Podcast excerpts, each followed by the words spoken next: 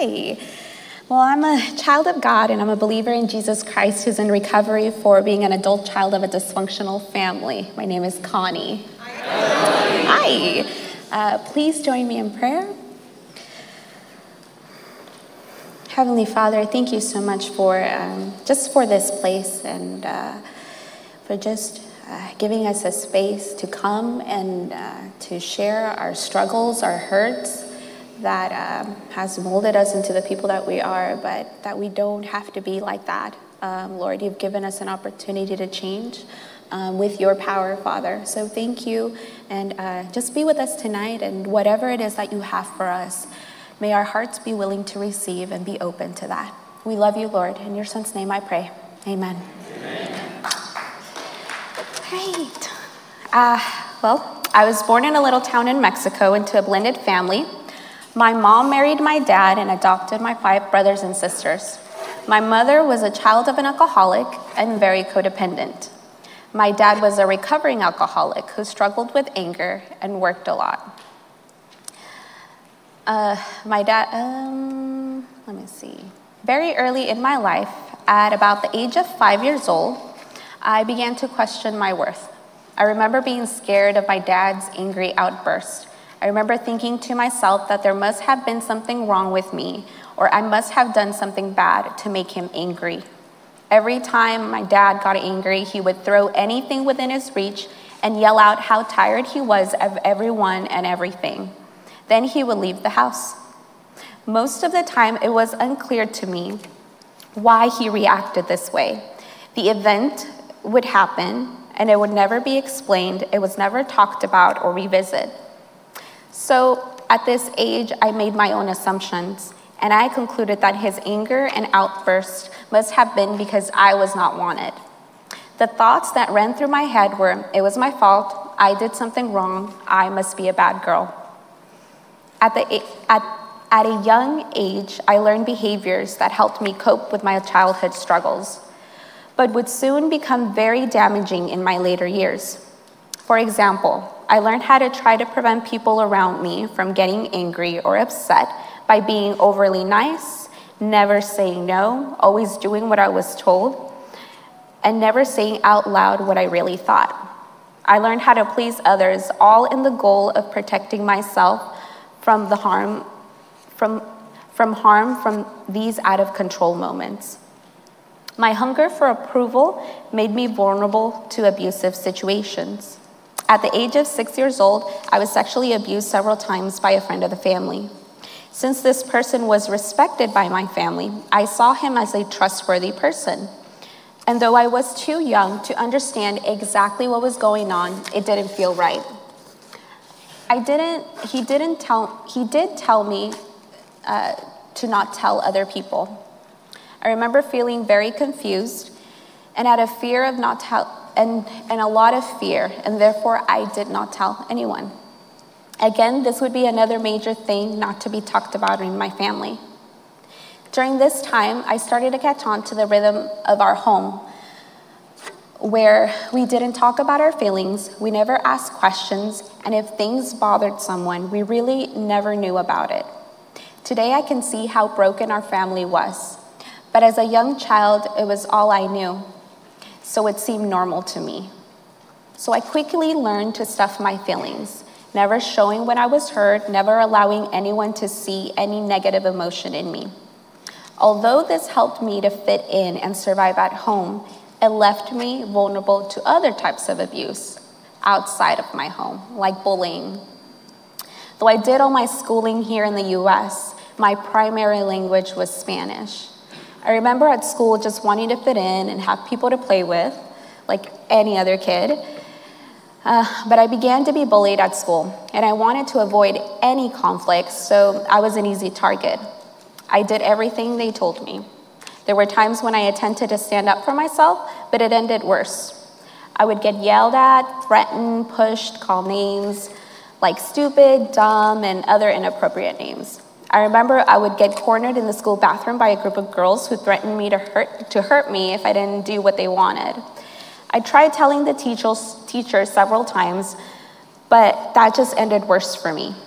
I never really spoke about it at home, But I do remember telling my mom that but I do remember mom telling me that when I had a problem or I was going through something rough, to pray to God and that He would listen. And He did, or I did. Though I did not know Christ at this time, I grew up knowing about the existence of God. But in no way did I think He was someone whom I could have a relationship with. My knowledge of God was simply that He existed, that He loved mankind, and that if I tried really hard, He would listen. I prayed so many times for the kids at school to leave me alone. I'd rather, I pray that they would get sick, so just so I didn't have to go through the anxiety of what was going to happen the next day. I hated having to pretend that I was okay, that what they were doing was not hurting me.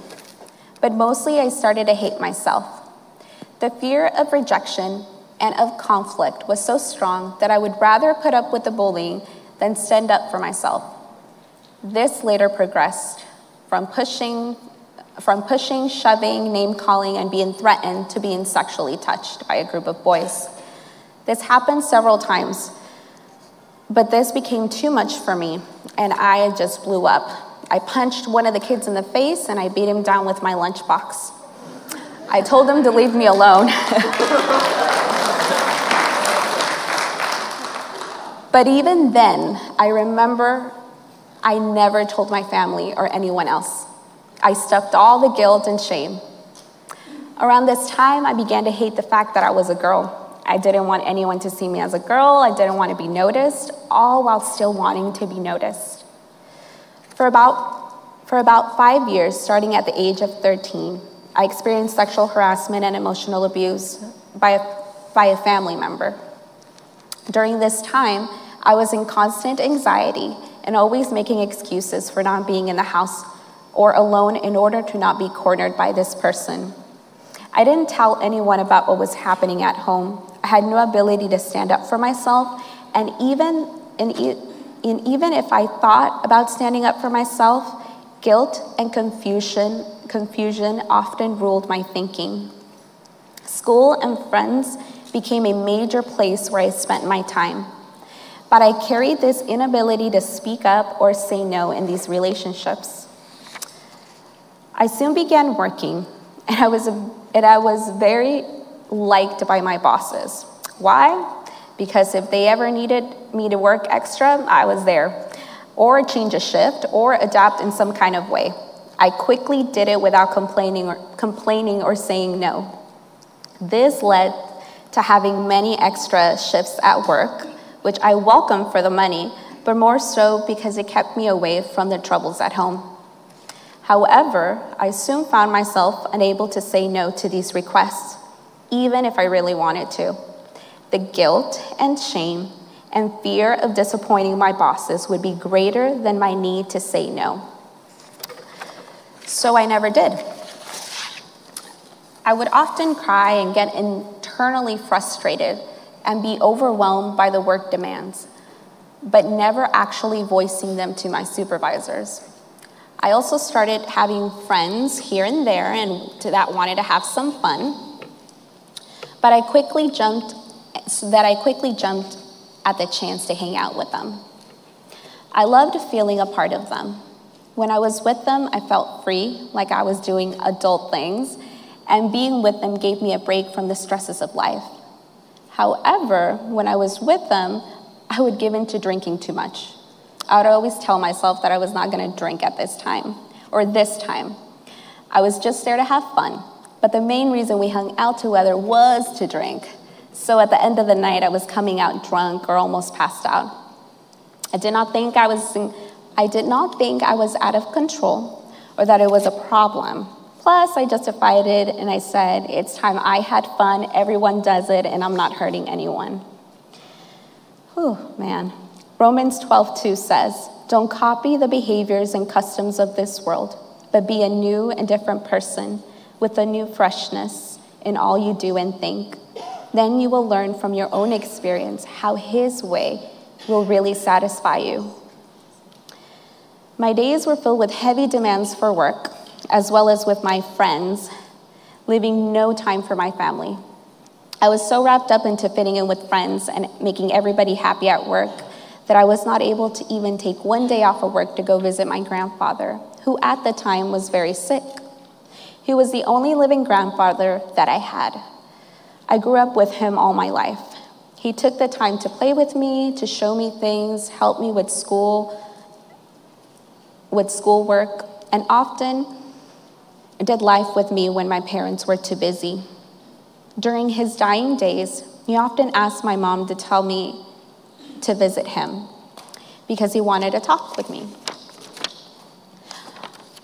I wanted to see him, but I couldn't get myself to either miss work or to tell my boss that I needed this time. There was great fear and guilt that continually overwhelmed me at the thought of asking for this. Well, by the time I went, he was already in a coma and he died that same night I visited him. I never got to hear what he wanted to tell me, and I carried that guilt for many years. At the age of 20, I started dating a guy I had met in college. And when my family member, the one whom I had experienced sexual harassment and abuse from, found out, he reacted with anger and jealousy and had an emotional breakdown. He told me to break up to break up the relationship. And when I refused, he began to stalk me at school, work, and church. I was being threatened that if I continued the relationship, he was going to kill himself. This made me very afraid and anxious because I believed him when he said that I was responsible for what he was going through. In my sick thinking, I believed that I was the only person that could help him, and I felt guilty because I did not want to. In fact, all I wanted to do was to get away from him. However, my family, not knowing about the abuse still, kept insisting that I support him and be there for him. I felt trapped, and I relied on my boyfriend at the time to escape from my personal problems, and I seek comfort and relief from my pain in him. This was the cycle. When I had a problem, I would come running for him for comfort. Once I was fine, I would end the relationship because I realized I did not feel the same way this person did. But once I felt alone and in distress, I came, I came running back. This was a crazy cycle, but I felt so powerless to get out of it. At this point, my problems with my family member were not getting any better. My relationship with my boyfriend had ended, and I no longer had an escape or felt safe anywhere. I desperately wanted for someone to come and just take me away and to save me from the life that I was living. I had no desire to live anymore. I didn't care what happened to me, and I began, I began to ponder how to take my life. I was at my rock bottom. Psalms 40 12 says, Problems far too big for me to solve are piled higher than my head. Meanwhile, my sins, too many to count, have all caught up with me, and I am ashamed to look up. Hmm. Around this time, my sister noticed that I was not doing very well and invited me to something called Celebrate Recovery. I had been here once before when I was 18, but all I remember is not relating to any of it. I thought, this is not for me. I don't have these kinds of problems. I'm fine. I was a mess when I came into the doors of recovery. I had no idea who I was, what was going on with me, and I had no desire to live this life anymore. I saw no hope at all. I was tired of my life. I was tired of the lies, pretending to be what others wanted, the need to please others, my low self esteem, and carrying all that guilt and shame. I was, at, I was at my rock bottom, and it was ugly and miserable. I could no longer deny the pain, the fear, and resentment I had carried for many years. The first couple of months in recovery, I was scared and confused and in a whole lot of denial. Every time I came in, I had no clear thought on why exactly I was here, but I knew that my life was unmanageable. The coping skills that I used as a kid, the people pleasing, the hiding, hiding the truth in order to, to not cause problems, stuffing my feelings and not talking about them, living in denial and pretending like the things that were happening did not really affect me, were no longer useful to me. In fact, they were destroying me. I kept coming back for several reasons, though. Every time I was every time I came in, I was welcomed with smiles. I was never forced to do anything, and people still accepted me anyways. I didn't speak in open share group for a couple of months, and I never felt rejected or looked at differently. I was embraced and encouraged to keep coming back and to call them anytime. I was accepted just as I was, confused and a mess. There was also something in the lessons in the test and in the testimonies that seemed to make sense to me, though I did not understand exactly how or why. Coming from a background where difficult things were not ever talked about, and out sitting in an open share group where for a full hour people talk about real things, painful or not, was amazing and it was terrifying both at the same time. There was honesty, vulnerability, hope, joy, and life in each person that shared. These were qualities that at the time I was far from, but I knew that I wanted.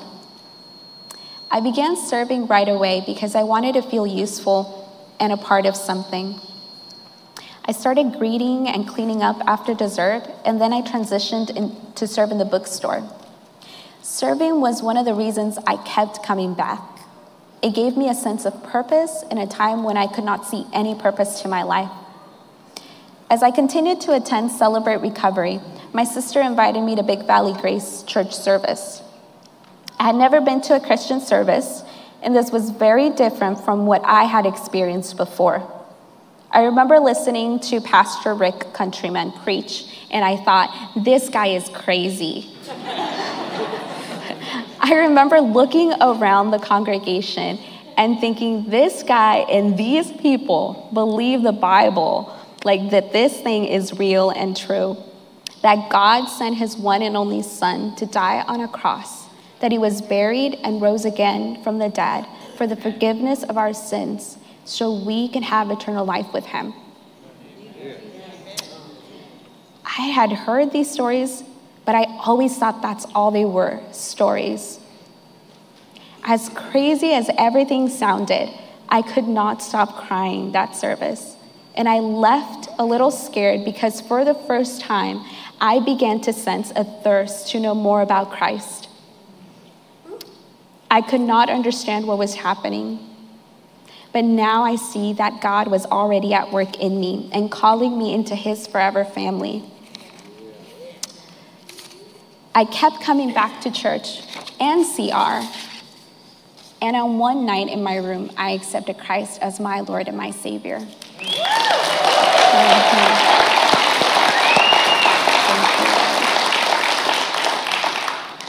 Second Corinthians 5:17 says, "When someone becomes a Christian, he becomes a brand new person inside. He is not the same anymore. A new life has begun." I didn't have this moment of awe or feel any different right then and there. But the more I read God's word, the more I realized that I had a God who was no longer distant, but a personal and loving God who cared so much for me. Not far, not far after, I decided to follow Jesus Christ and I got baptized at the river. Mm. Mm-hmm. Soon after, I started my first step study. This was scary for different reasons. I had no idea who these women were and what they were going to think of me when they heard my stuff. I knew that it was a year commitment, and I honestly did not think I was going to last that long. It went against everything I grew up believing, which was you don't tell people your stuff, you don't show your feelings, you don't trust others. In other words, you look perfect. Here, the more jacked up and honest you were, the more they loved you and accepted you. That's crazy. In my first step study, I dealt with an enormous amount of denial. I had spent so many years trying to deny my problems, my struggles growing up in an alcoholic home, the guilt and shame from the abuse, and all the while justifying my own sinful actions. That is, that it was very difficult for me to talk about it and to even begin to write about these things. But in this, God was patient and loving and provided me with His courage and strength to face each step. Getting into a step study was one of the best decisions I made. The hardest step was step four and five, doing an open and honest, fearless moral inventory of myself and openly confessing my faults to myself, to God, and to someone I trust. To do this, I had to accept what had happened in my past happened. I had to dig back into some ugly places in my life, into my own sins, and write them down, and then confess them to myself, to God, and to someone I trust. Sharing my sins, my screw ups, my imperfections was hard because now someone else knew me, the messy and imperfect me, something that I tried very hard to avoid because of fear of rejection. But in this, I experienced so much freedom and grace. I was loved no matter what mistakes I had done. I shared my inventory with a couple of women who had been in recovery longer than I had. And each time I shared my stuff, I felt a sense of freedom, and I was able to talk about it with them with less fear and shame. Psalms 32 5 says, There was a time when I wouldn't admit what a sinner I was. Yeah, that's for sure. But my dishonesty made me miserable and filled my days with frustration. My strength evaporated like, wa- like water on a sunny day until I finally admitted all my sins to you and, stra- and stopped trying to hide them. I said to myself, I will confess them to the Lord, and you forgave me. All my guilt is gone. After finishing my step study, I had the privilege to continue to serve by being a sponsor a facilitator for uh, women in recovery from abuse, co facilitating several step studies. Today, step studies are one of my favorite places to serve because it is where I experience so much healing, and I also get to witness ladies who come in broken and walk out victorious thanks to God's amazing grace. After a few years in recovery, I found myself involved in other ministries at the church. Oh. Well, I forgot the last page. so I'm going to just wing it. Let's see how this goes. I should have been more prepared. That's okay. I found myself involved in several ministries at the church. And one of the things that I realized was that as, as beautiful as many ministries are um, in studying the Word of God, I still needed to have Celebrate Recovery. I still needed to have a 12 step program. I still needed to have meetings that I can come in and share and hear that experience, that strength, and that hope. Because my dysfunction is going back into that denial past and if I don't work that diligent program, if I am not working my steps to the best of my ability, then I'm relapsing. And I know that for me, it has cost me such a high price that I am no longer willing to take that risk. I need to be here. I need to hear you guys, your experiences strengthen your hope. So thank you. Thank you for being here because without you guys, I don't know where I would be. So, and for the newcomer, if you are new, as you can see, we make so many mistakes. I forgot the last page of my testimony. so it's all right. And thank you. I know that you may have fear. I know I don't know where you're at in your life, but just keep coming back and listen. Go to Open Share Group and listen to that experience, listen to that hope, listen to that strength. And for you guys that have been here like longer than I have, thank you so much because it's in those rooms where I get to hear, oh my gosh, yes, there is hope. Yes, there is going to be another day. And yes, I may have messed up today, but I can continue on. Like it is not, nothing is just broken. Like we can't we can't do this together. So thank you for letting me share.